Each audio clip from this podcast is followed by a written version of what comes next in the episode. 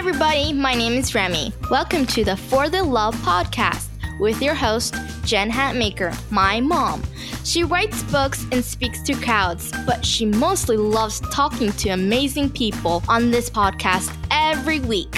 Thanks for listening. We hope you enjoy the show.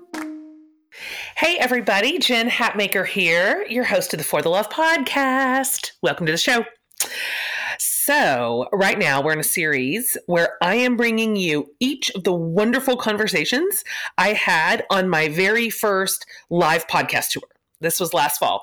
Uh, it is the delight of my life to talk to interesting people with so many of you in the same room with us. Uh, just amazing. So, if you were not able to bring yourself to one of the live shows, don't sweat it because here I am, right the second, bringing them to you.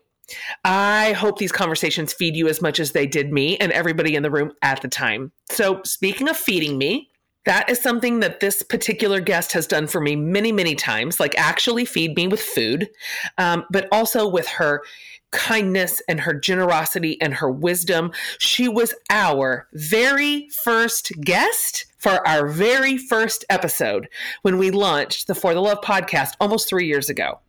Um, I couldn't think of anybody else I wanted to kick it off with more than her.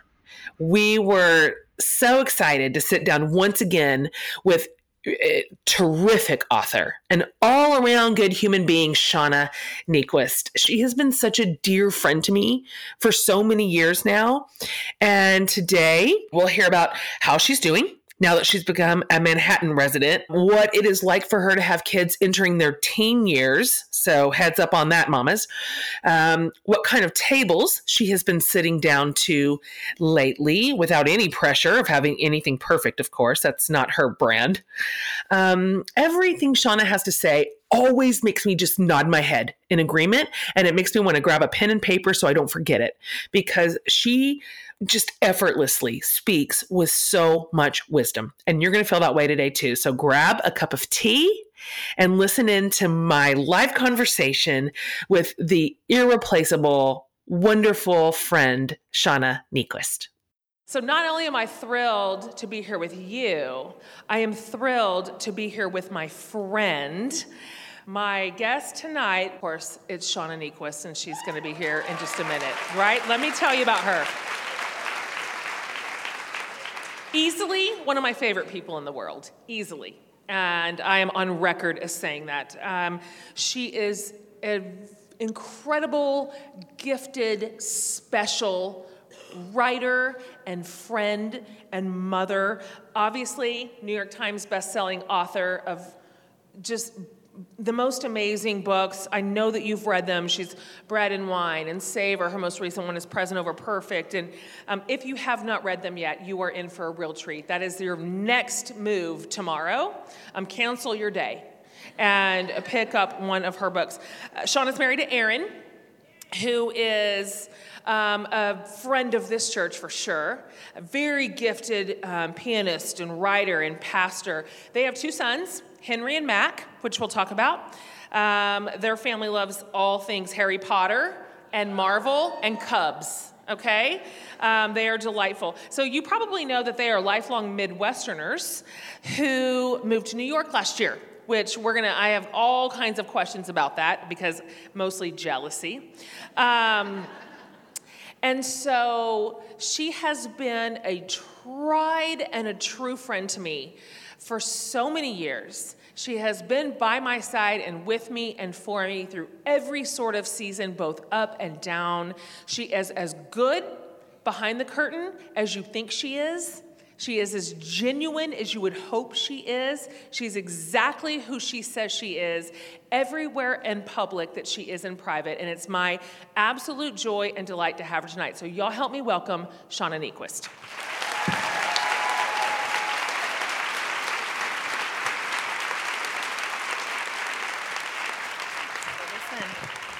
That's not like I don't have like a like a, a bodyguard. That um, he just needed to get Jen's mic. It's not, I, I, walk places by myself all the time. I don't want you to think you know now I live in New York and I have a handler. That's not how it works. Just can't walk down a church aisle anymore. No, I don't myself. do that by myself. Um, fun fact: Shauna and I saw each other in the hotel right before we came here, and very easily with clothes that we each have brought. We could have been wearing the identical outfit. Right. Um, she has this jumpsuit and these shoes. I have that jacket. And so it's a real miracle Yeah. that we're not sitting over here twinned. Which it doesn't even matter because when we travel together, people confuse us all the time. Very No, true. people are like, I think you Uh-huh. are so funny. And I'm Yeah. like, thank you. And they're Yeah. like, the stories about your five kids. Yeah. And I'm like, Oh, yeah, absolutely. that's the other one. That's not Yeah, me. yeah, Yeah. S- same. But as you know, when that happens, and it happens a lot, I just answer for her. To- oh, yeah, I just go ahead and thank you. Yeah. And it happens when we're traveling with Nichole Nordeman. Yeah, that's right. And people are like, your song Uh-huh. moves me. And I'm Yeah. like, thank you. I don't know, what am I going to say? I did it. So, yeah, we just take all the credit. Um, okay, so let's talk about how long have we been friends? I always, Since Henry was I a always it baby, to Henry's birth. Uh huh. and he is 13. Yeah, that's right. Yes. Our first meeting, correct me if I'm wrong, the first time we ever met in person was at, what was the name of that conference? It was in McLean, It was Virginia. something about the Bible. It was about the Bible. A- um, a- after Eve. After Eve, After Eve was what it was called. It was for young adults. And Shauna and I were both teaching at it. And this was pretty early in both of our careers. I mean, very early on. And I wonder if I didn't prepare you for this, but um, on our very first podcast episode, you told a story um, about that that I did not know because we weren't close enough yet then for you to confide in me, like behind the scenes, what exactly was going on. But that was a you had you had a struggle. What's great about this is I remember telling you about it on the podcast. And the funny thing about podcasting, I'm sure some of you do it or listen to them, and it's a real weird thing because it's, you know, like in this situation, I'm not going to forget that you all are here, right? Uh-huh, Because I can see you. Right. But when you're podcasting, you're like, here I am in my jammies, laying on my bed, you know, maybe folding my laundry, just Yeah. talking to Jen. Yeah. And it's very easy to forget this is going on the actual internet. Right, right, that's right. So I remember getting about halfway through a story and being like, I want to rewind. I Uh-huh. don't, I want out of this story, I Yeah. exit, and I couldn't do that. I, Uh-huh. She was excited about it, and, and, and, and I tried to stop telling the story, and she did not let me stop telling the story. No. And now, And you're now doing I'm it asking again. again. You're doing it again. in front of live humans.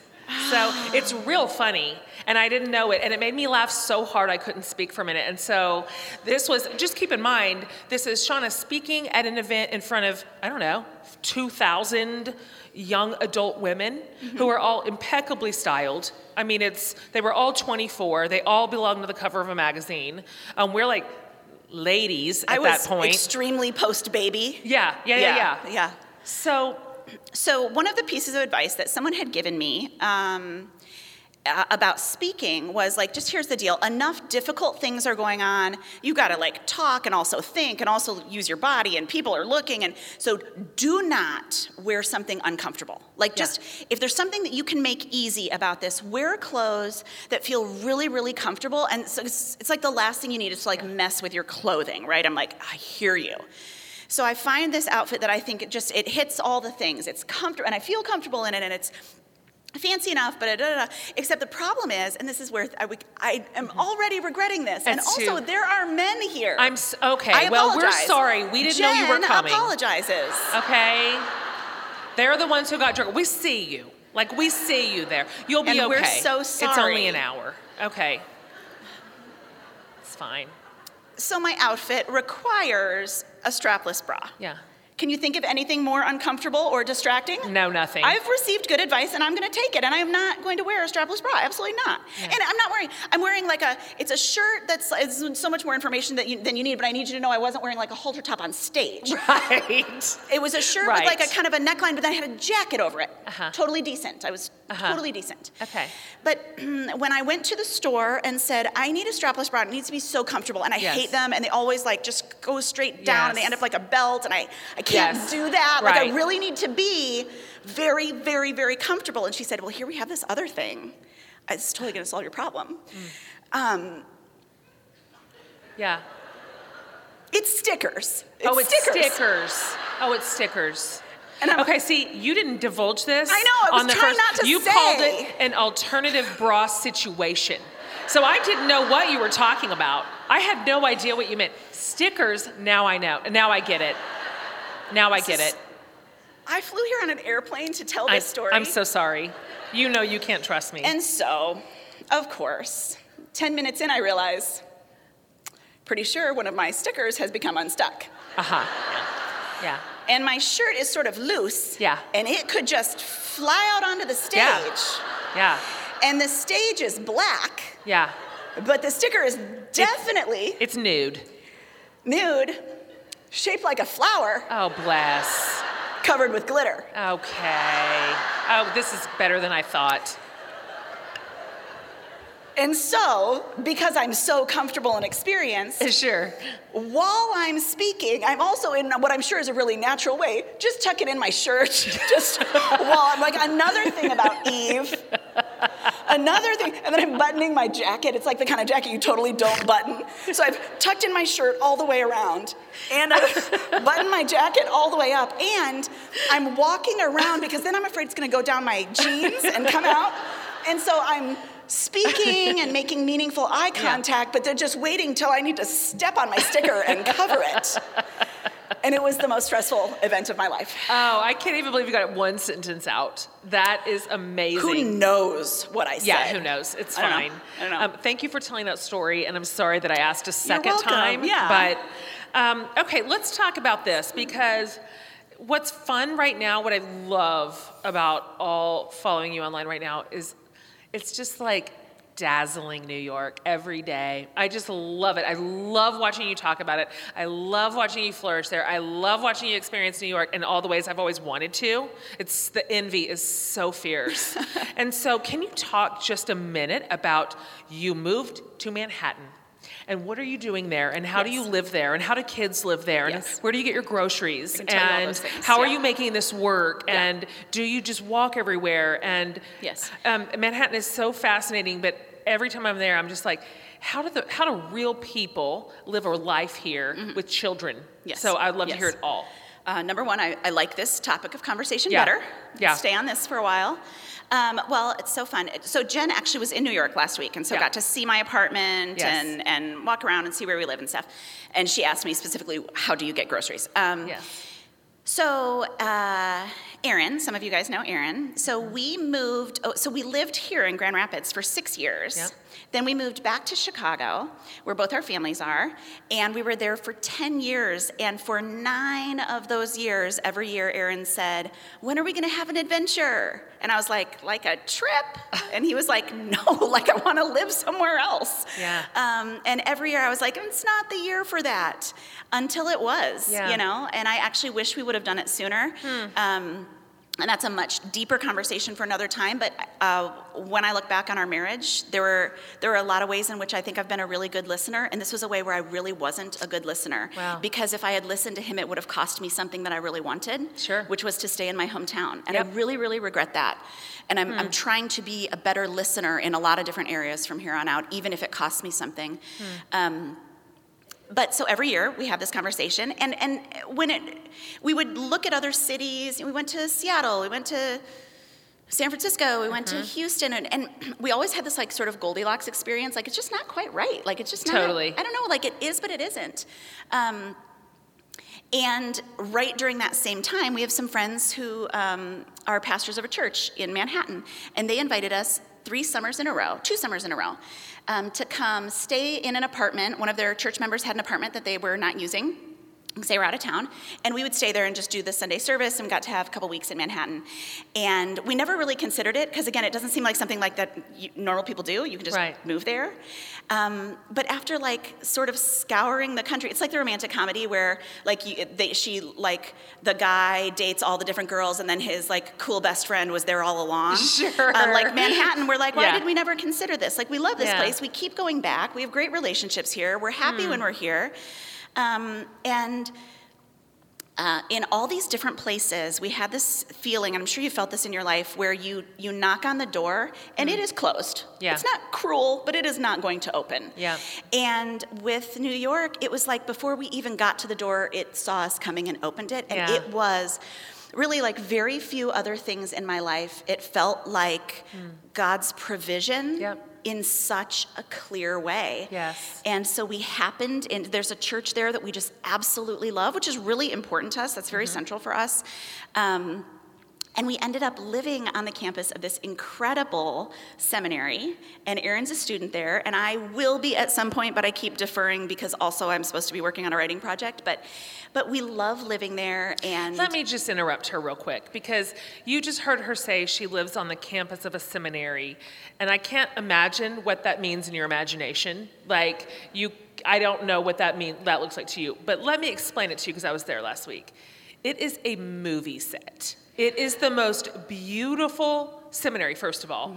Old, gorgeous, historical, beautiful Episcopalian church, chapel, and then it has this lovely sort of I can't call it a dorm. I don't know what to call it. Sort of apartment wing off of it. And the whole thing encases the most precious New York courtyard with trees and grass and benches that you have ever seen in your life. This is like trees and Totally. little stores and benches and little dogs. And I mean, it is. Am I doing this right? Am Yeah, I yeah, painting the no, you're correct totally picture? right. No, it totally right. darling, Yeah. is what it is. Well, and I think like when you talk, people talk about one of the things that's funny also is okay, like I would never say to you if you were like all the time people say to me, "Oh, you live in Manhattan?" I could never oh, Yes. live there. Like I don't say to you, like, "Oh, you live in Ada?" I could never That's live true. there. That's so rude. Yes. Oh, great. You, you never have to, I think. Like, I, I, I won't make you move to Manhattan, but people really want to let you know. But it, it's funny, they even say, like, I love to visit, but I would never live here. And we're always like, ah, don't, you don't even have to yell about it. Like, Yeah. I, you don't have to live here. But I think when people come to visit, and like we did our first couple times, when you're staying in a hotel and you're usually staying in a little bit more of a tourist Uh-huh. area, and you've got a list like seven miles long of True. things to do, and you're absolutely exhausted, and you don't know where you are, and you're seeing like a million things a day. Like we just have like normal lives where we like Yeah. watch, I don't know. Um, Mac's really into Bunk'd right now. You know the one that's like a spin-off of Jessie. Oh, uh, I don't know why I'm telling you that, but Yeah. Um, watch a lot of Bunk'd. We um, like we have a normal life. We have like a normal grocery store. We, the kids go to school. Like it's, I think Yeah. people think we live in Times Square. Right, And we- totally. like we, Yes. I'm dressed as like the inflatable Statue of Liberty. That's true. All day. That's true. Um, it's a it's a normal place to live in a lot of ways. The Yeah. grocery thing is tricky, but I'm getting there. Uh, I have a grocery a running grocery list 100% of the time, and no matter what I'm doing, if I pass a store, I buy three things on my list. Yes. So like we could be on our way to a Broadway show, and Yeah. I'll be like, oh, Gristedes. I'm gonna get Yeah. cream cheese Yeah. and peanut butter and something something, Yeah. and just stick them in my purse so that Yes. I'm always accumulating Yes. groceries. Yes. The other thing that, that you wind up doing is you end up thinking about things by weight. Like Oh, you know, right. you know, um, like my kids will be like, "Get orange juice and apple juice." I'm like, "Are you kidding me? Two juices? What am I a like a muscular A Sherpa? god? I could never. Like, we can't have two juices in the same trip." so you you just have to think about things differently. You think about like uh, marshmallows. Oh, we can get a lot of those. Sure. Totally. Fill the pantry. One thing that you wrote not too long ago, just about your experience thus far in Manhattan, you kind of said, I feel like a beginner again. And you've talked a lot about that, and it's been really instructive to me this sort of bit of wonder and curiosity that you have reclaimed, and to have to live such a different kind of life than what you're used to. Can you talk about that a little bit? You know, um, so when we first moved to New York, um, if any of you have ever, have any, any of you ever moved like even two hours from where you grew up? Just like a, a big enough move, this is what I'm getting at. Okay, so a lot of you. A big enough move where you have to find a new person to do your hair is what I'm talking yeah, about. yeah, yeah. Yeah. That's a good. That was sort of my dividing line. Would Yeah. I drive two hours to see Nick? Probably, but two and a half I wouldn't. Yeah, yeah, um, yeah. Is my, my dear the person in person. Chicago. Um, so I had to find a new person to do my hair. That's a really big deal. Yeah, like, it is. Um, it was, it's not going great, but, but because I, well, I found a person and his name was Colt, which I cannot possibly be his real name, um, but uh, I like it, uh, but, um, and I asked him, I said, How long have you been in New York? He's from Portland. How long have you been in New York? I've been here three years. And I said, What advice do you have? Like, I've been here like a minute. And he was like, Okay, I do actually have a piece of advice. He said, When I first got here, I was so concerned with people thinking I was a tourist or mm. thinking I was a rookie. So I did not ask for help. And if I couldn't figure out how to do something, I just didn't do it. He said, For six months, I didn't take the subway. I didn't hail a cab. I didn't go all these places and do all these things because I didn't want to look like I didn't know what I was doing. Mm-hmm. And I remember thinking, like, okay, that's really important. And then, right at that same time, right around the six week mark, our kids were coming home from school with like, like, you know, there were like gaps in their curriculum where there was something that their schools in Barrington they were ahead on, but then there were things that they were behind on. And like in one of the schools, the kids were learning piano, and the other one they were playing guitar, and one school it's Spanish, and the other school it's French. And the kids, they were asking all these questions, but I realized the question under their question was, Am I dumb? Am I mm-hmm. falling behind? Am I mm-hmm. doing it wrong? Am I making mistakes? Am I failing? Mm. And so I wrote on a piece of paper with a piece, of, and I taped it up on our wall with a piece of tape, and it said, I guess I just haven't learned that yet.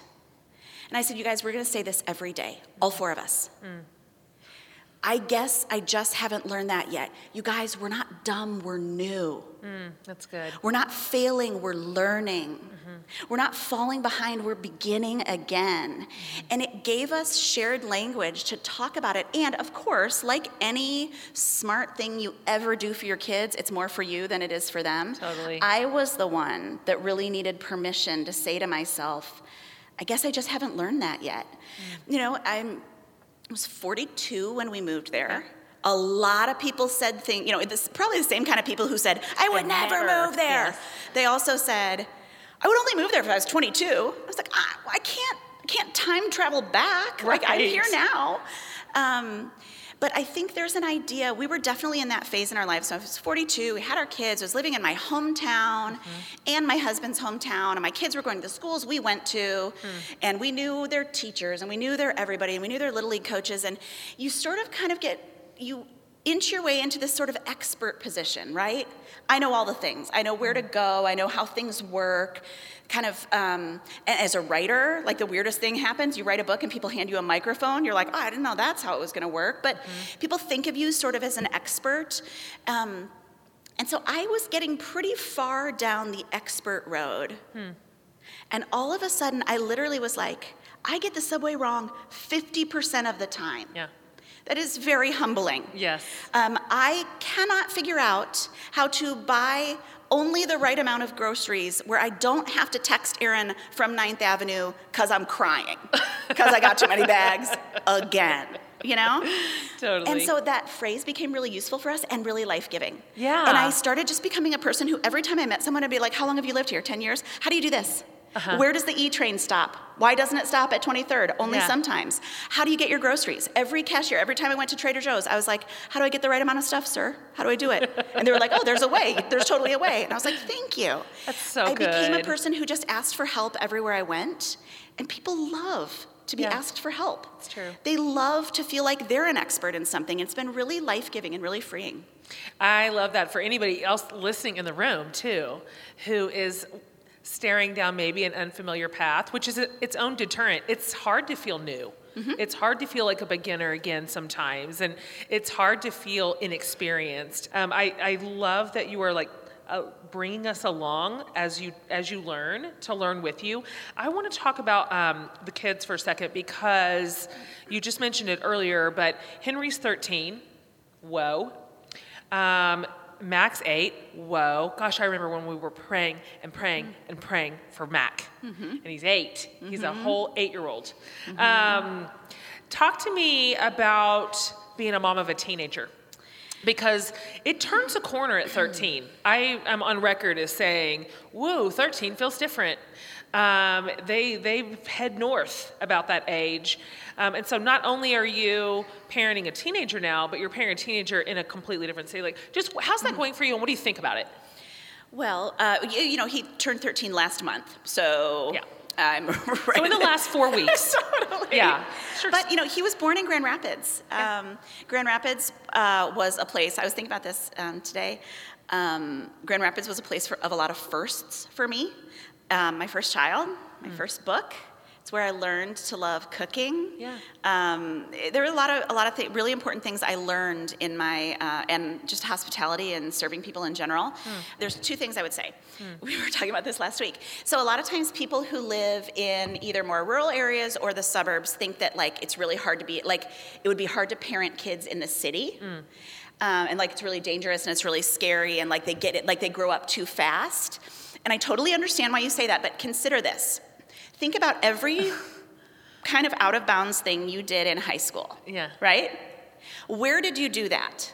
The basement, Yeah, right? Yeah. Or at a bonfire. Uh-huh, the right? pasture. Or, right? Yeah. Guess what we don't have? Yeah. If my kids are gonna do something, they're gonna do it Yeah. three feet from me That's in right. our 800 square foot apartment. Yeah. Or outside. Like, Yeah. how much trouble are you really Yeah. gonna get in on a park bench? Totally. Right? Like you'd hold hands. You know what they don't have? A car. Totally, So, that's the thing. scene of the crime. An SUV? Yeah, you're Yeah. not doing that stuff in a subway. yeah. So Yeah. It's a good point.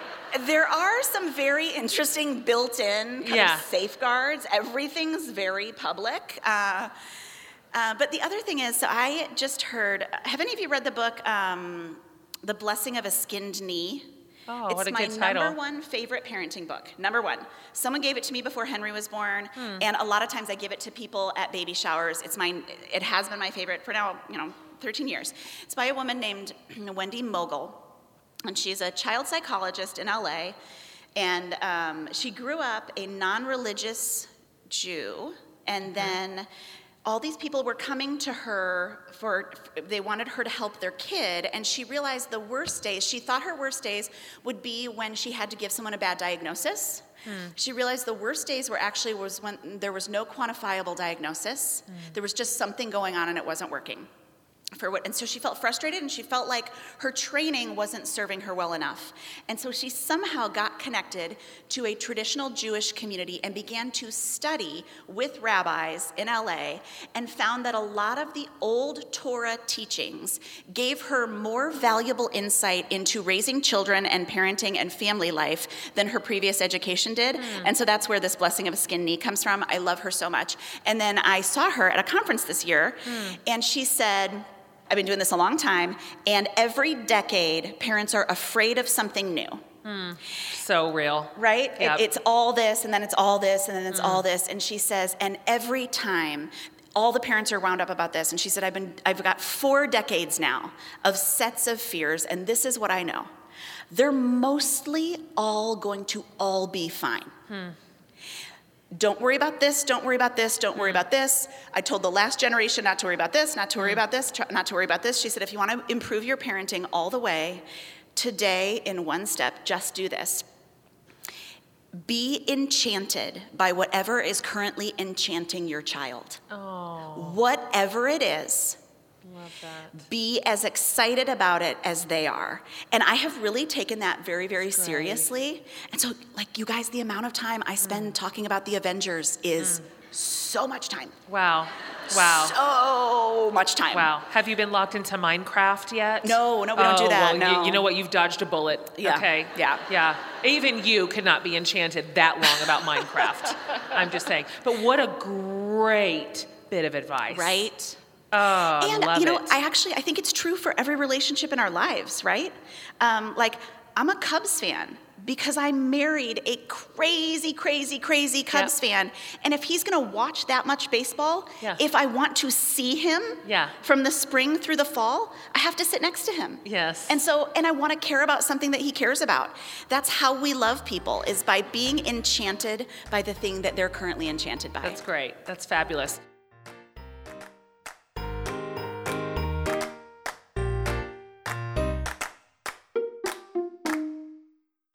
Just thinking just the other day about how like just lucky I am to have friends who listen to me when I'm going through something hard. But sometimes I and maybe you might face something that needs a professional perspective just to help us dig down to the root of the problem. So now it's easy to connect with a professional licensed counselor with BetterHelp. They have an array of counselors who specialize, frankly, in all sorts of disciplines, including depression, sleeping, trauma, LGBTQ issues, more, more, more. Plus, anything you share is obviously totally confidential. Best of all, it's truly affordable. And for the Love with Jen Hatmaker listeners, get 10% off their first month. Go to betterhelp.com slash for the love. Just fill out an easy questionnaire to help them assess what it is you need and then get you matched with a counselor you will love. So that's betterhelp.com slash for the love. Back to the show, guys.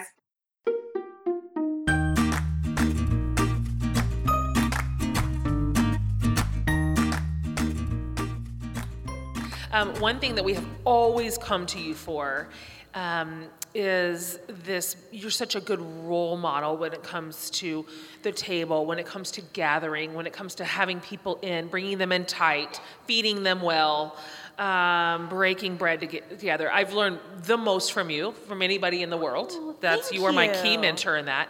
Um, so I would love to hear what kind of tables you're sitting around lately. Um, what's it been like to cultivate community in a new place? Because you were deeply embedded where you were. And so, even though you had a handful of really dear friends, you're also starting from a lot of scratch.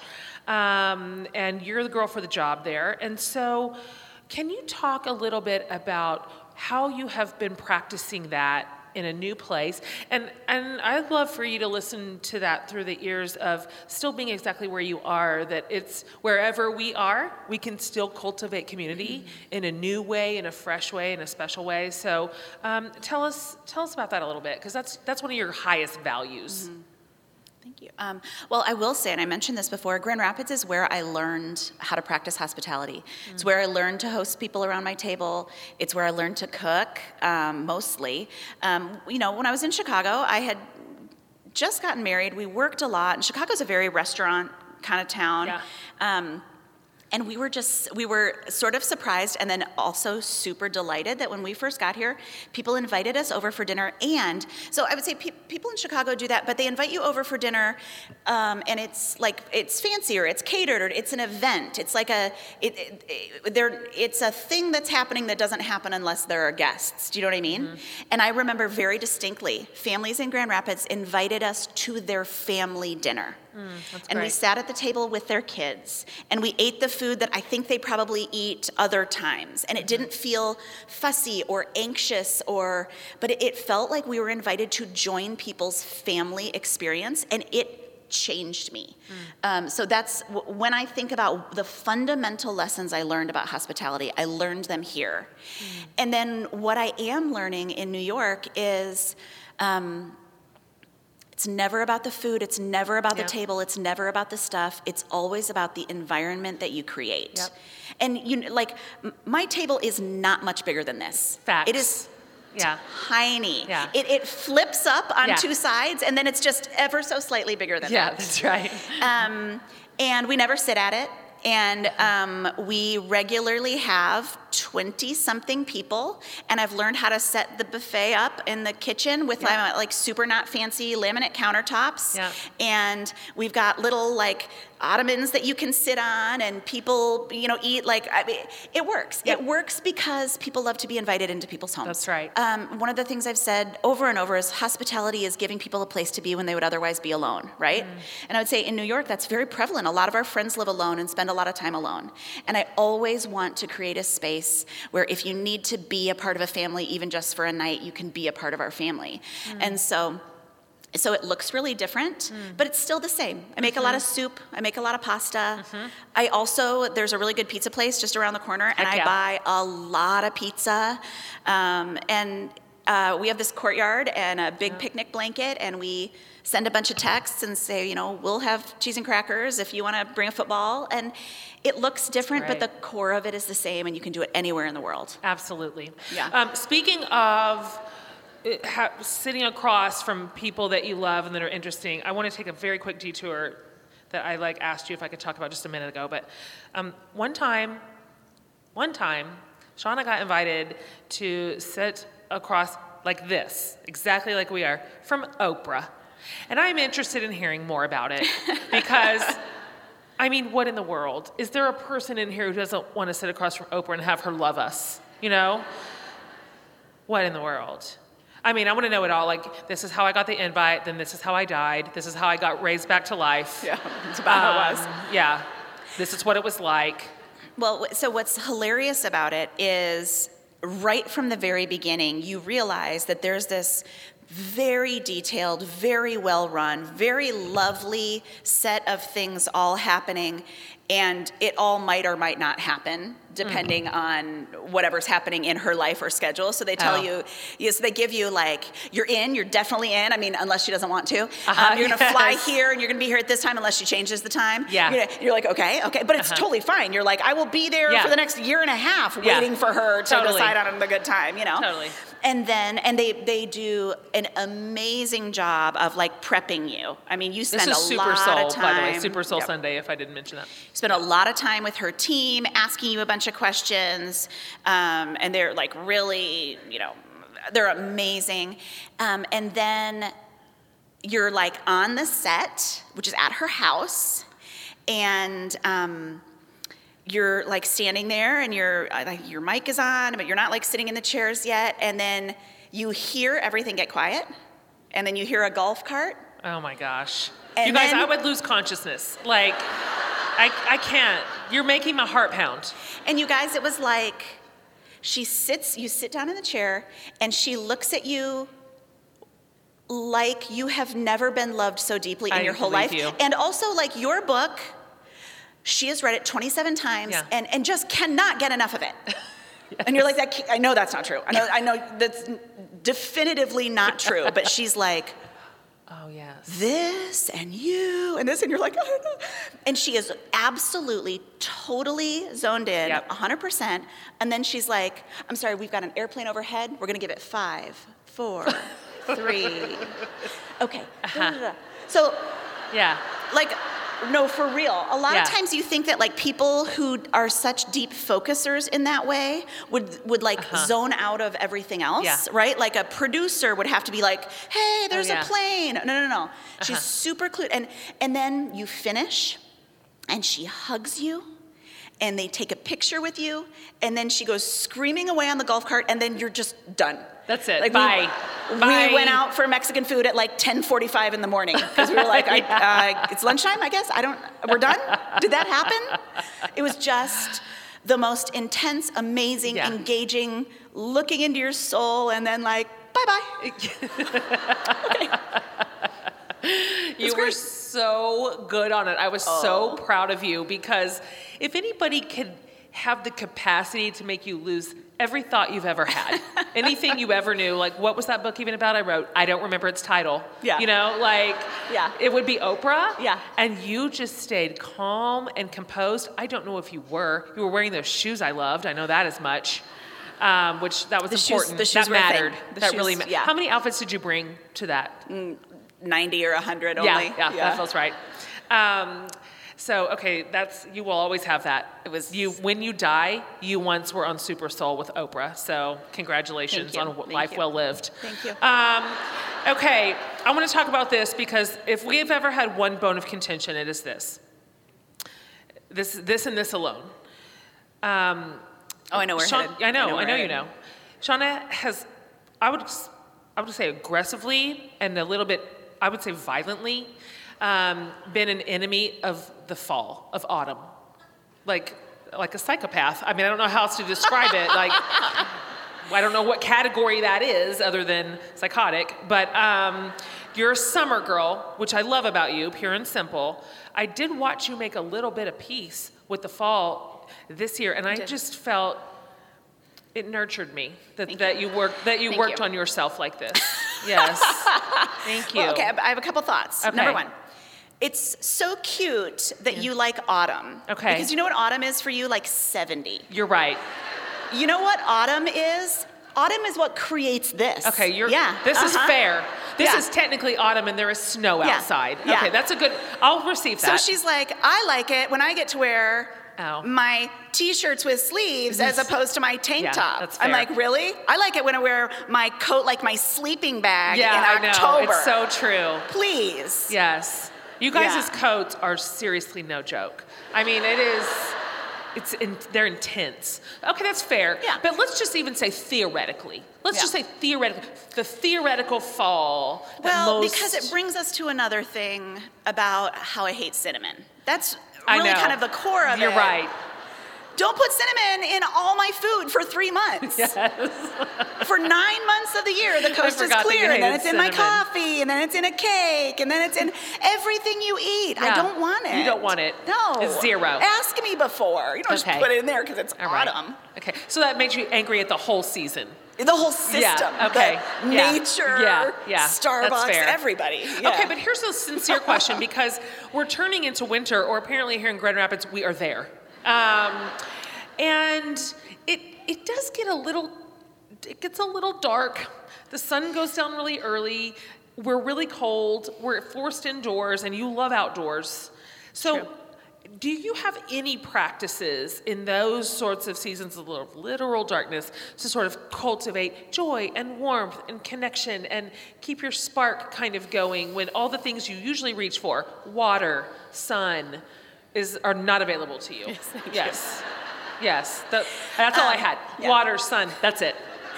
I'm, a, I'm a plant. Yes. yes.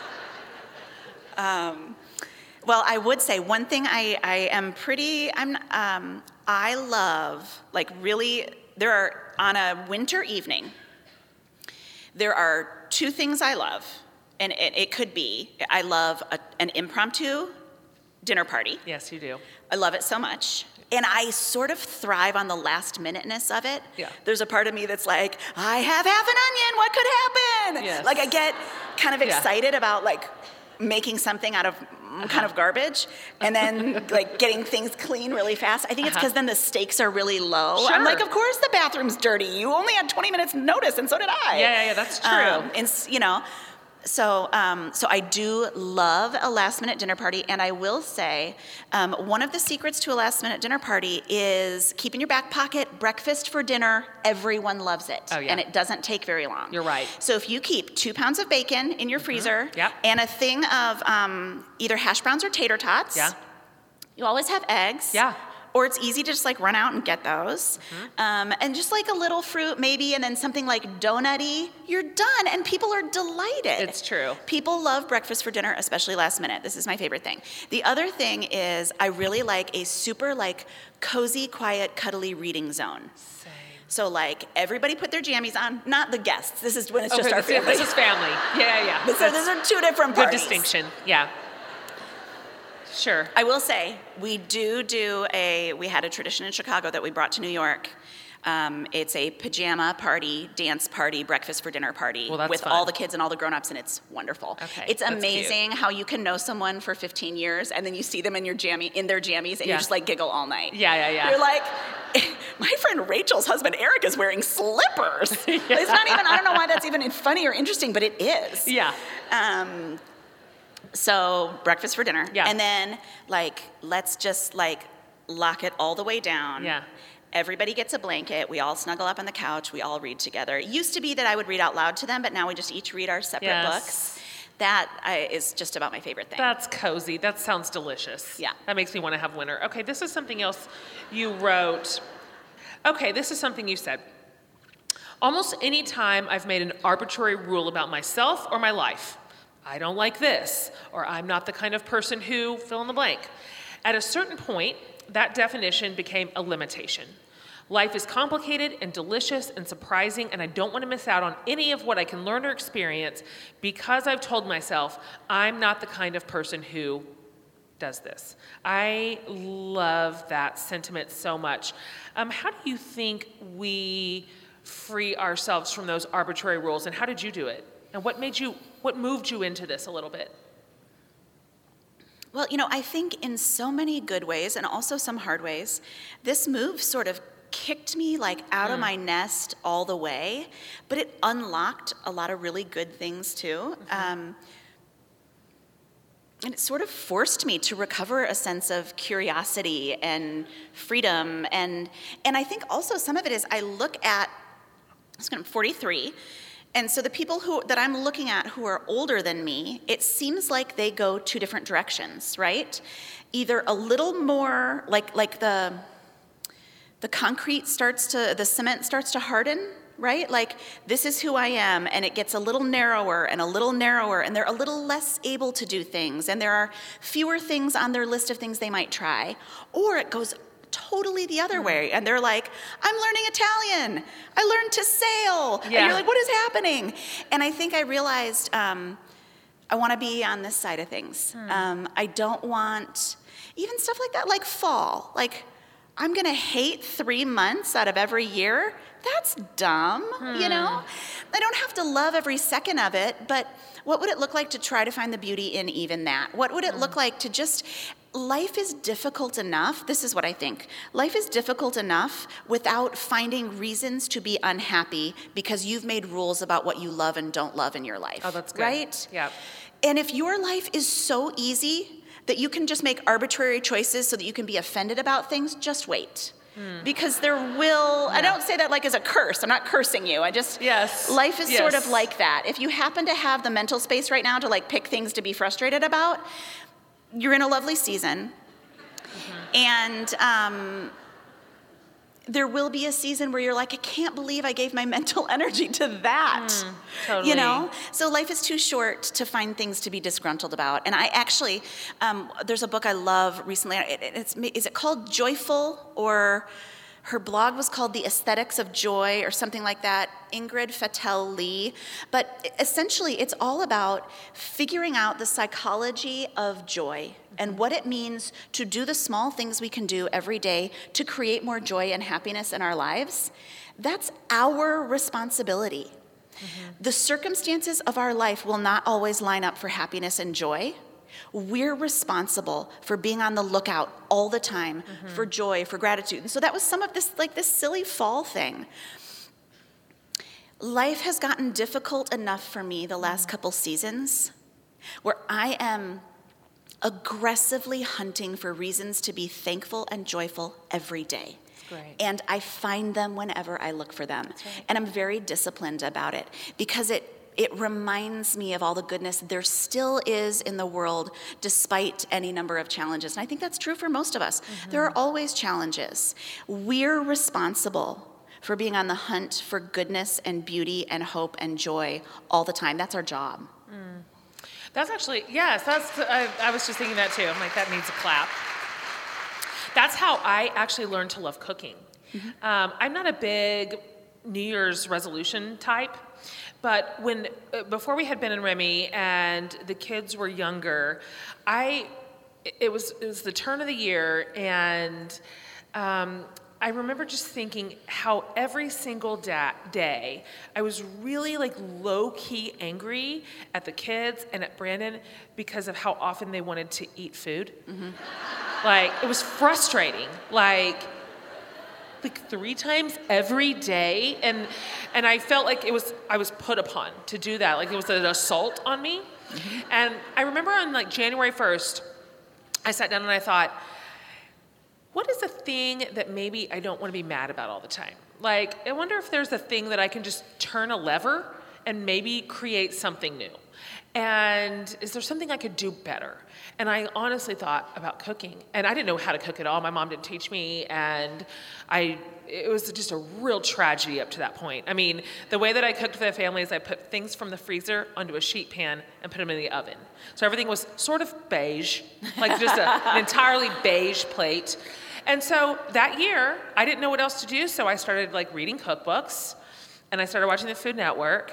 All of it was Greek to me. I didn't know. I didn't know what garlic looked like. I didn't know it came in a little thing, um, and so I taught myself how to enjoy it. I read something somebody had said like, if you're a new cook and um, you don't know what you're doing or you don't know if you can like it, like create a thing for yourself. So I would turn on music that I loved, and sometimes I'd pour a glass of wine or like some delicious tea, um, and I would create this environment that signaled to my brain, "Hey, this is a fun hour. This is for mm-hmm. you. This is not a tr- this is not a chore." And lo and behold, you mm-hmm. can change. Mm-hmm. I was the person who never cooked, just like you said. And you can change your mind and then change your um, habits and practices and then kind of change your trajectory. It is very possible. Tonight, I decided, even though I have said before, I am not this kind of person. I don't, I can't be this person. I decided tonight I'm a person who wears a jumpsuit. You've discovered this already. People can change. People can change. I'm like, well, if The Shauna can wear a jumper, seven I can times also. you've seen me, I've been wearing a jumpsuit. Yeah. You discovered the freedom I'm, sooner. I'm on the train. I You're am on all it, the and way. I, me too now. Now I'm a jumpsuit person. It's- That's who I am now. So great until you have to use the bathroom on an airplane. yes, yes. That's the design flaw. Okay, so we also have noticed as we read along with your life that you're doing some writing, you're tinkering around with some things. Mm-hmm. You're you're starting you're pulling out the old um, typewriter. So I can you talk about that at all? Is it too soon? Is it can you talk about what that process is like? Because it's been a minute since you've written. Um, Thank you. When did Present Over Perfect come out? Jen has lapped me like seven times. Jen is gonna write like an encyclopedia from A to Z. I'll be like, one time I wrote a book in 2016. Um,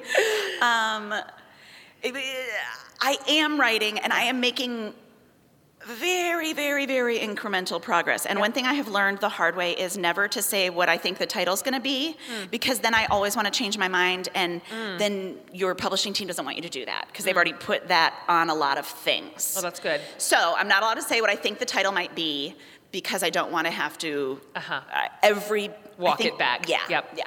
Um, but you know, uh, writing is how I understand life. Yeah.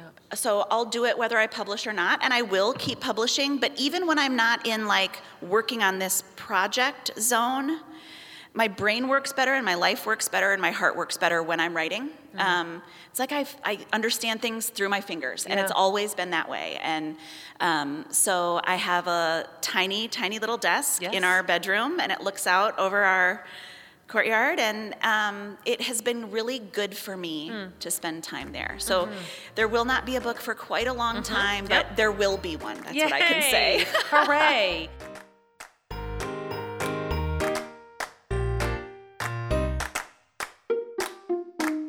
Do you know what I think the best invention of the 21st century is? It's online bra shopping. Like, show me where I'm wrong. And my obvious favorite place to shop for a bra online is at Third Love. Uh, Third Love makes it super easy to find your perfect bra thanks to their Fit Finder quiz, which is easy and short. And Third Love has more than, count them, 80 bra sizes. So, I mean, you are in there somewhere, which are backed by Third Love's perfect fit promise. And get this every single customer has 60 days to wear it, to wash it, and to put it to the test. And then, if at that point you don't love it, return it for free. Um, Third Love will wash it and donate it to a woman in need. So everybody's winning here. Third Love knows that there is a perfect bra for everyone. So right now they're offering my listeners 15% off your entire first order. So go to thirdlove.com slash for the love to find your perfect fitting bra. And you will get 15% off that purchase. So it's thirdlove.com slash for the love for 15% off today. Okay, guys, back to our show.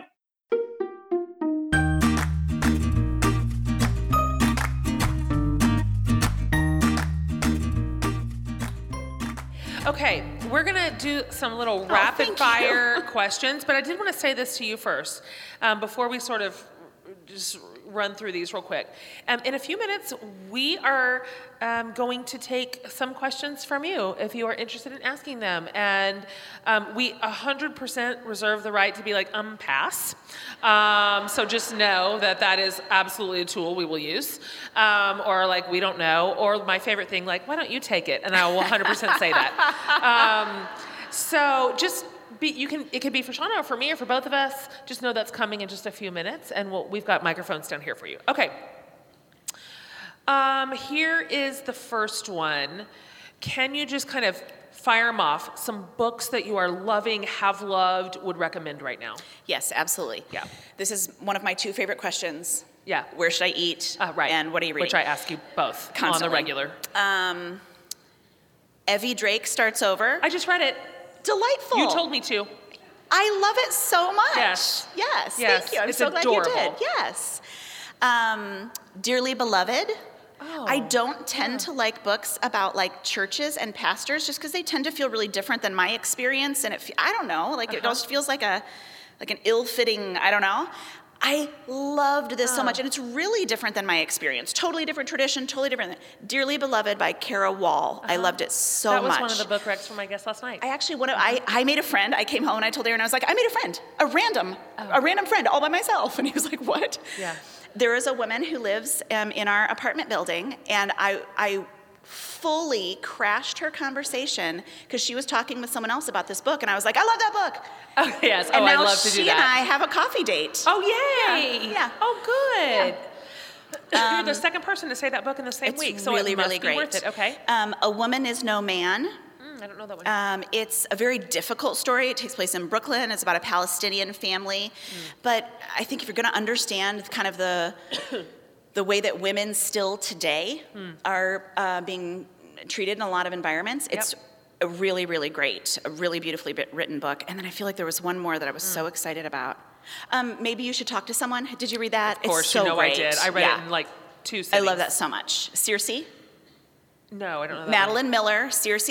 Okay, the way to get me excited about a book, see, yes. The Ah. way to get me excited about a book is not to say it's a retelling of a myth, a Oh. Greek myth. That's like not exciting no, to no. me. I don't want to read that book. No, same. It's so great. It's so beautifully written. You miss the characters when the book is over. Oh, I love those. Um, and also Circe? Circe. Okay. Um, Amer- American Marriage. Oh, whoa, that was a great. Tayari Jones. That was, whatever year that came out, that was my number one. Two years ago, that was my favorite. Um, Maybe a couple more. Um, I, I wrote them down. I. Oh, wrote them down. I was trying to do it off memory, Uh-huh. mm, and I can't. Yeah, yeah, There's yeah, one yeah. that I forgot. Okay. Oh well, um, the Lager Queen of Minnesota. I haven't read Did it. Did you guys read that? The, uh, it's so great. It's by the same person who wrote a book with the word kitchen in the title. Okay. The Kitchen House, the Big Kitchen. Oh, oh. I didn't re- read knew that, one. Yes. But the Lager Queen of Minnesota, I loved it so much. Um, I don't know anything at all about craft beer, and this is like a real deep dive into Okay. beer craftery. Okay, okay. It's very interesting. Um, and then um, the Louise Penny in- Inspector Gamache series. Oh, yes. This is like my favorite. Yeah. Like in my secret dreams, I want to write a series of fiction that makes people as happy as Louise Penny's Inspector Gamache series makes me. It's like my life Oh, dream. That's a good Yeah. North Star. Yeah. Okay, how about what is the last TV show or series of any kind that you binged? Like, I can't turn it off, so I guess I just won't go to bed. Yeah. Yeah. Um, so our family right now is watching Blackish. Oh, you guys I- watch we that? love that We just started at the beginning, just this fall. So we're on like season two, Oh, it's so maybe. funny. We love it so Uh-huh. much. We have great conversations about it. If you've seen the show, Tracee Ellis Ross is Uh-huh. uh, Bow Rainbow Johnson, and if I am wearing like, if I ever am wearing an outfit that I'm like, I think this is really cool, but it could be also the worst. Right. If my kids say, "You look like Bow," I'm like, "Yes, Yes. yeah, Yeah. yeah." She's my style guide. Oh, I love her. I, love mean, that like whole show. I'm probably watching episodes from like 2012. Yeah. so yeah, that's true. Only a couple years late on that, but she looks great. I love that show too because they do some pretty serious heavy lifting on issues of race Yeah. and culture. They weave it in masterfully, but we're obsessed with that show. What song or playlist or album are you just loving Oh, right now? okay. Um, I am going through a major Vampire Weekend moment, Oh. and I've loved them throughout the years. But this new record, I am crazy about. Um, and especially the song Harmony Hall, for whatever reason, I love it. It makes me feel happy.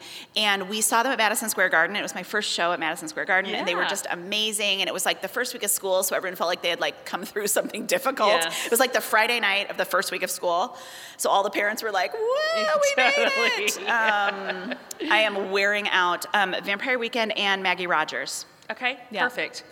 Um, this is a question that I would, would, can, and do always ask you, because whatever city I'm in in the world, I, love text this. Shauna and I'm like, "Where should we eat?" Like I'm in Amsterdam. Like I, I, it doesn't matter. She knows. She'll be like number one. Um, and so you are our go-to person. So let's just say some of these folks are going to go to New York City at some point in the season. Well, and you Let's- know, I let's love that it. you asked that because my Uh-huh. friend Ange is here somewhere, right? Maybe. There she is. Hi. Uh-huh. Um, and she just texted me and told me Angela. I'm sorry, Angela is her name. Mm-hmm. Ange. Okay, It's like it's I'm fine. like very I'm casual. sister. Very, very casual. Angela um, is here, and she was saying that her family is going to New York next week. So, um, my favorite, my number one favorite, Buvette. Um, Jody Williams, French Cafe in the West Village. I think it's just absolutely perfect. It is teeny tiny. You'll probably have to wait. You will probably like be touching legs with a stranger because it's Yeah. so small, but it is just absolutely perfect. It's my favorite. Um, Shake Shack, they're all over, but they're just Yeah. They're delicious. They're, for everywhere reason. for a reason. Yep. And the one at Madison Square is the original one, and it's outside and it has these twinkly lights, and it's Yeah. right by where we live, and so we love the walk to Madison Square. Um, Roberta's Pizza in Bushwick, it's kind of a hike, but it is absolutely incredible pizza. Um, if you just want like a slice of pizza, Pizza Suprema by Penn Station, Yeah. I think is the best, although Il Mattone and Gotham are both very good. you are a pizza connoisseur. I am. I, That's, which that's at like least our favorite I, food. Yeah, yeah, yeah, I at least regularly keep myself up on the product. Yeah. Sure. as a service. Um, Yeah. Bubby's. Bubby's has great, it's kind of southern food, but like really good pancakes. If you're like a breakfast person who likes really good pancakes, Bubby's makes like famous fluffy pancakes. Um, Danny Meyer has a new bar called Porch Light, which is good southern food as well. We love Chelsea Market, Uh-huh. and especially with kids, that's really fun Yeah, because it's so do I. basically every kind of food there is, and everyone can get what they want. Yes. So if you have a family like ours where you all desperately want something completely different from the other person, you can get that. And our favorites there are Los Tacos, um, Creamline for the milkshakes, and Miznon for the um, Middle Eastern and Israeli food. You understand why I text her, right? Like, uh, when we left your house, we ate at Tao. Have you been there? I have not yet. Run, run Really? there, run and eat there Yeah. as fast as you can. Um, okay, last question, and then we'll take yours. Uh, and I've asked you this before, and we ask every, all the guests this, but and it can be however you want. You answer it how you want. Uh, but it's Barbara Brown's. What's saving your life right now?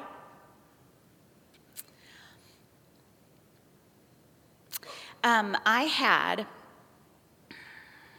maybe six weeks ago.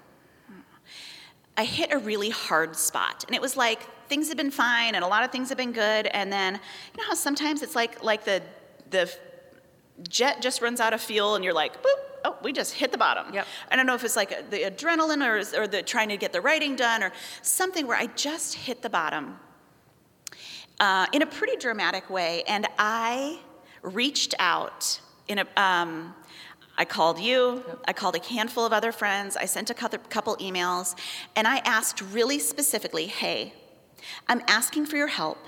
This is my question. This is the pain I'm feeling.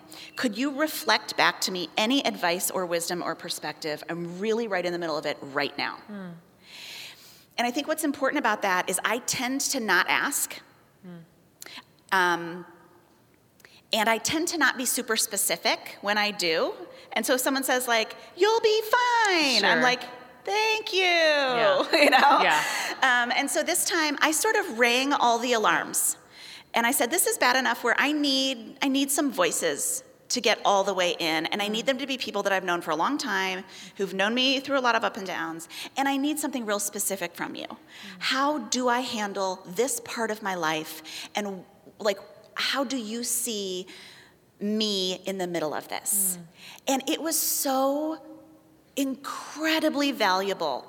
I'm going to keep those messages forever. I took notes on the phone calls and I'm going to reach out next time when the pain level is at a 5 hmm. and not at an 11.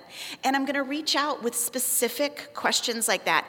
And 100% of the people that I reached out to got right back to me and gave me something valuable. And so I think we play a lot of games in our mind about mm-hmm. like people don't really want to help, they don't want to know this part of my life, they don't want to get involved in my business, they're too mm-hmm. busy, they're only around for when I can help them or whatever sort of stories we tell us, we tell ourselves.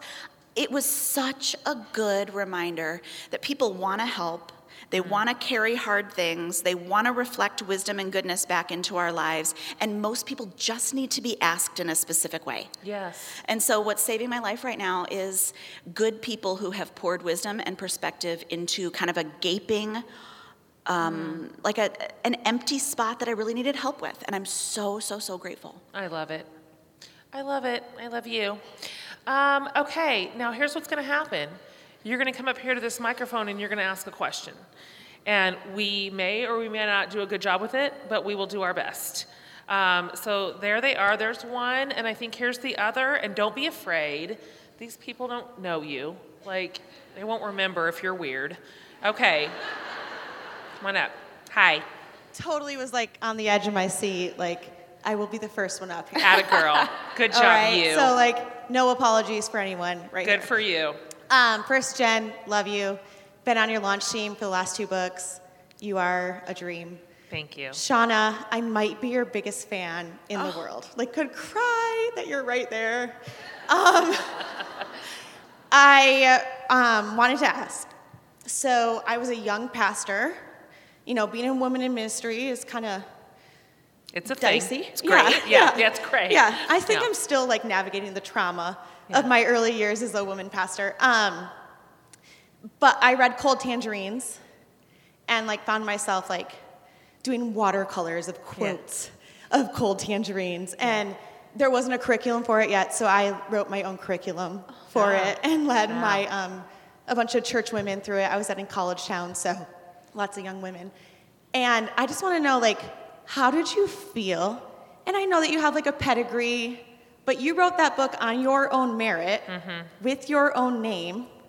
So I want to know, how did you feel writing that book, hmm. getting that out there in the world, and then what does that feel like in contrast to writing another book right now and birthing a that? Because I'm a young writer and I'd love to hear that from That's you. That's great. That's a great question, and also thank you so much. That mm-hmm. was so I love, kind. I like Yeah. love you, love you, love ah, you. thank you. My girlfriends are videoing me right now, like she's crazy. Um, That's a great question. There's something great about the first of anything. Yeah. Um, in two ways. A, because you're completing a dream that you've held for so long, and also because you don't know anything else, right? Right. So there's just like this incredible freshness. I, I literally remember the day that the book was printed, or at least like arrived at Zondervan, and I was staying in Saugatuck with friends, and I left my friends to drive to Zondervan, and they gave me one copy. I was like, I'm the, never mind, thank you. Yeah.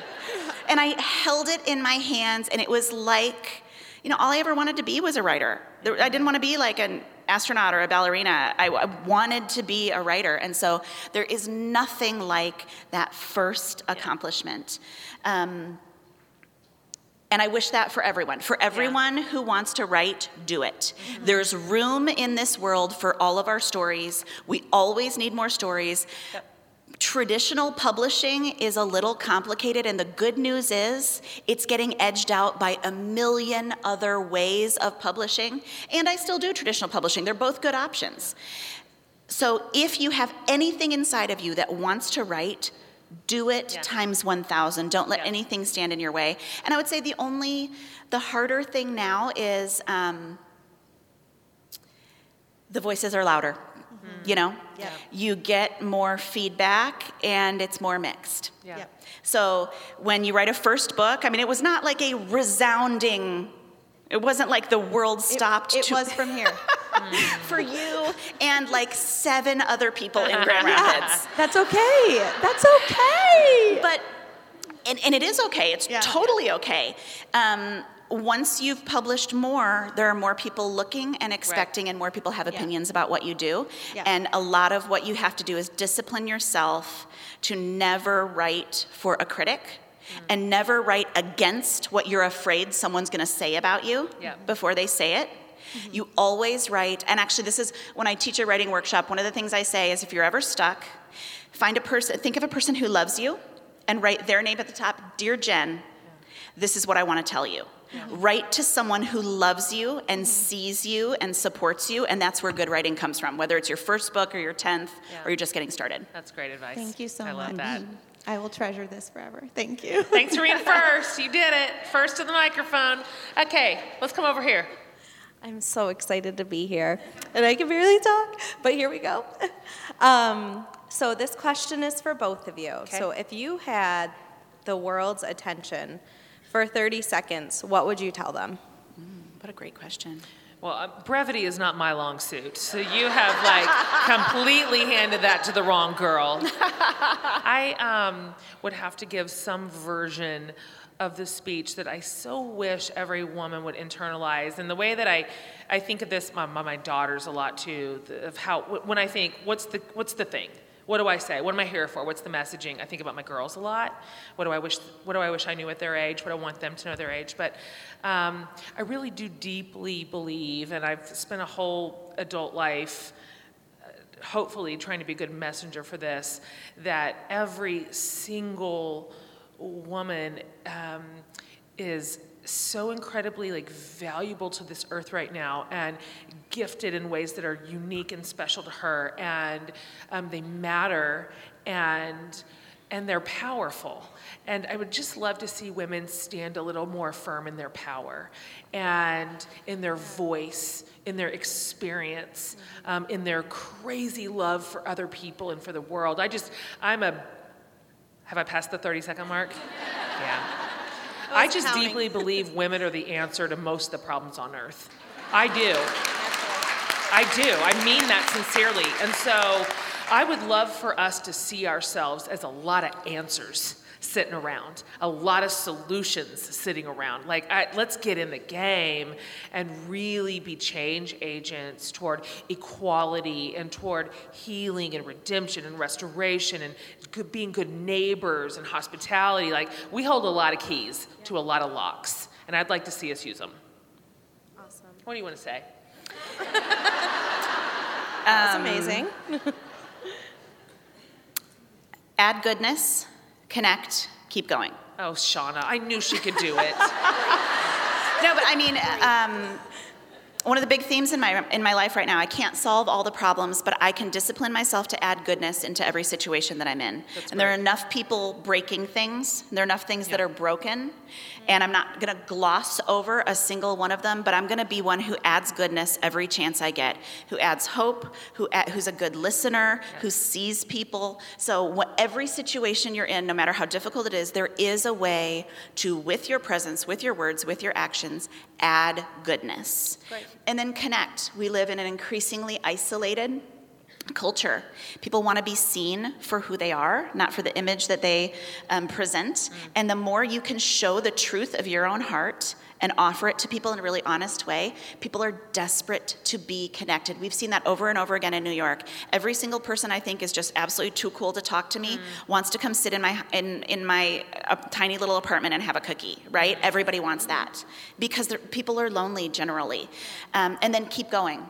Um, every single one of us in this room has gotten to a point in any number of situations where you've thought, I can't take one more step. I've hit the wall. I'm down for the count. This is too heavy. This is too hard. Keep going, keep going, keep going, keep going, keep going. That's great. I'd like the record to reflect that that was more than 30 seconds. Just, thank you. Thank, thank you for you. your question. Hi. Hi, um, this question is for Shauna. Um, I was really struck. Um, I'm about the same age as you, and I have a couple boys that are very similar to your, your boys' age and um, work in ministry. And you were talking about your desire to go to seminary. So I was just curious hmm. what your desires are yeah. for that, kind of this midlife and young kids, and how you see that working and um, and that that experience, what'll be moving yeah, forward for you. That's a great question. We kind of skimmed through that really quickly. we fast. did. Well, yeah. and some of it is. Um, the intention was that Aaron and I would both go to seminary. We both applied, all that stuff. And then I, we got there. We moved the move went different than we thought because our house sold really fast and we were going to end up paying like rent in new york and also renting our house back from the new uh, we just like everything got thrown off. And all of a sudden we were supposed to both start seminary and i realized like i barely know where our children's schools are. Right. We cannot have four of us all on different class schedules like it's just not going to work. So i took that first semester off and then when it came time to start the second semester, my publishers were like, "We love this whole learning thing." Also, yeah. remember like how you have to write another book? and right. I was like, "Oh, right, that." Um, so I am sort of on the slow plan. Aaron's about a year in.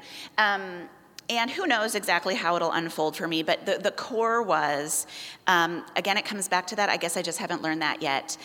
Um, when you're in ministry for as long as Aaron and I have been, you are the expert in a lot of situations yeah. and you have to know the answers to a lot of things and you have to know of all the answers the best answer or the best answer for your tradition or your church or this or that and we kind of both just said I want to be a learner. I want to be a person who asks questions. And nothing is ever lost when you put yourself in the learning position. Totally. So we have not, like, we're not Episcopalian. We're not necessarily on the, we're not on the track to becoming priests or ordained in the Episcopal Church. We're just there to be a part of their community and to learn. We don't have a real specific idea of how it will go after that. We're both still working on other projects. But it was a, we had the opportunity to put this learning part into our lives. And um, I'm, I'm, not doing it yet, but I'm watching Aaron right. do it, and he loves it. He absolutely loves it. And he always says, you know, he's a worship leader for 19 years. Yeah. Almost every Sunday, all year round. Yeah. It's a lot of answers. That's a lot of mm. giving. That's a lot of it's a lot of microphone. And all of a sudden, he's learning things from people who, who've been doing this for way longer than we have. And it's really, really energizing. I love it. Thank you. Thank yeah. you for that. Hi. Hi. Um, Jen, I've been listening to your podcast as I paint um, a bedroom in a new house my husband is building for us. Yes. And when I say building, he is building it, wow. and it's been a real it's so it'll been be a real pleasure. Like 17 years. yeah. Yeah. 22. Yeah. Yeah. and counting. Um, and I'm imagining that when I walk into that room, I'll, I'll hear Rachel and Sarah and Jeff as I talk to you. Um, it's really what I think about when I pass that room now. And Shauna, you're new to me, um, and I suppose the next bedroom I paint, I'll be listening to your books. But my question is for Shauna. You mentioned um, you're in love with a new church in New York. And I wonder um, how you find Jesus there differently than maybe you did in the Midwest. Hmm. That's a great question. I would say there's nothing magical about this church. It just happens to be a really good fit for us. I know better than to know uh, than to believe that there's a perfect church, and certainly a perfect church for everyone. Mm-hmm. Um, Aaron and I each have a list of non negotiables, and they're both like weirdly long because we're very opinionated people, especially in this genre. Mm-hmm. And this church happens to be just the Venn diagram of both. And there are so many other wonderful churches mm. that you will never hear me say a negative word about. This one just happens to be a great one for us. A couple things that we really love about it is it's a really great mix for us of um, sort of an evangelical service style and a high church high church liturgical style. Yeah. It feels like like those two things got married and had a lovely little baby at our church. Um, and there's a little bit of contemplative space. A couple times during the service, we'll be invited to quiet, to be quiet, to slow down for a minute. I really love that. And then I would say the biggest thing is our kids want to go. And before I had kids, I heard people sometimes say, like, well, this church wouldn't be my first choice, but like it works for my kids. And I was like, they're small. You can take them anywhere. Right. You can carry them, you know? Yeah. Um, and now that I have kids, I realize what a treasure it is. If your kids are excited about that, that's a really big deal. And so I would say there's nothing perfect or magic about it. It just happens to hit right where we are right now, Aaron and I, and it works well for our kids. Mm. Is it different than some Midwestern churches you've been to, or? Not necessarily. No, I mean it's smaller. It's the smallest church I've been a part of, but that's I've only really been a Relative, part. of yeah. Right. I, I yeah. just tended. I most of my experience is in big churches, and this is a really small church, okay. and it's great. And some of it is one thing I've found is um, someone told me this uh, it actually may have, no, I, I was going to say who it was, and it's a person from Grand Rapids, but if I'm misquoting him, that's not a nice thing to do. It's a person who's a man who lives in Grand Rapids, I think, who's super smart and I wow. really like, but I don't want to misquote him. So wow. um, sometimes you just want different problems, right? Like, I think he was talking about a job. Like, no job is perfect, but sometimes you're so tired of the problems at your job that you kind of have capacity for some new problems, yeah. right? It's just like a variety. Sure. And I think that's sometimes true in churches. There are challenges. Every church has its set of challenges. We were just ready for new challenges, and we like these challenges for now. That's great. So we're going to wrap it up with who's up at the microphone, and we'll have to answer quickly. Okay. I'm, I'm okay. getting the eye.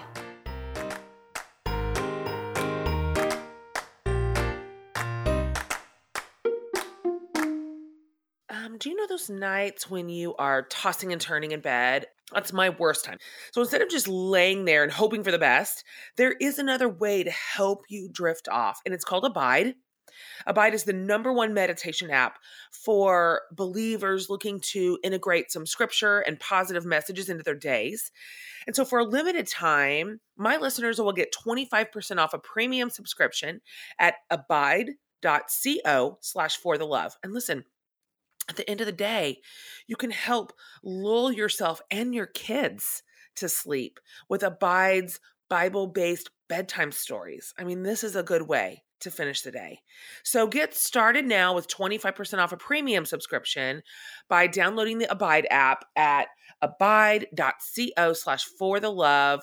You'll get even more bedtime stories and meditations, premium music, soothing sounds, and more. Great stuff.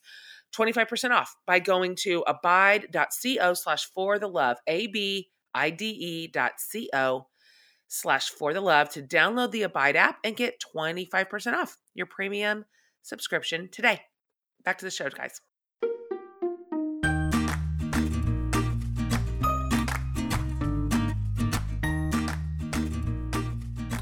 Hi. Hi, my question is for Jen. What do you miss and not miss about teaching? What do I miss and not miss about teaching? Um, as Shauna mentioned earlier, if at this point in my life I had to go to a job at a time and and in clothes and stay there until it's done five days a week, I I, fr- I, frankly don't believe that I could do it. I think I would last a week and a half. So I have become addicted to the flexibility of my the way that I work and working from home and working just eh, is an absolute piece of garbage. Like I, I, can't am, tell you. I yeah. am going to interrupt. Yeah. You've done three events in three cities this okay. week. So there are moments of like right. jammy life. Yeah. But also, you get on airplanes and they tell you when to be there. That's like you, okay. That's a good point. I have the capacity to sometimes show up at Mars Hill at seven, but it's limited. It's limited. Um, what I do miss, though, are the funny stories from the kids. I used to write them all down, and I could have written 29 bestsellers had I kept going, because kids are so funny um, and so dear and so clever. Um, but um, I mostly miss none. So I have enough kids. I'm like a teacher in my own home. You know what I mean? Thank you for asking. Okay, these will be our last two questions. I'm um, living in the loss of just lost my mom and um, navigating through grief and grieving well. Well, um, on the topic of grief, um, I actually, you know, uh, a friend of mine just lost his father. I'm so sorry to hear about yeah, your loss. Um, when we were out to dinner with him, and he's a professor, and so I think part of the way he processes everything is through books. And so one of the questions we asked him is, "What are you reading, and what's been helpful?" And so he mentioned a couple things to me that then I ended up reading and really loving. There's a book called Grief Works, and it's a British author, and her name is Julia something. Um, and um, she's a therapist who does only grief work, and she writes about all the different stories kind of in categories losing this kind of person in your life losing this kind of person losing this kind of person. And then some of the reflections and takeaways and some of what it was so valuable to, to read was um, that grief manifests itself in some ways such different ways and in some ways really similar ways. And so I, he found it really comforting and then i read it and i found it the same way as well.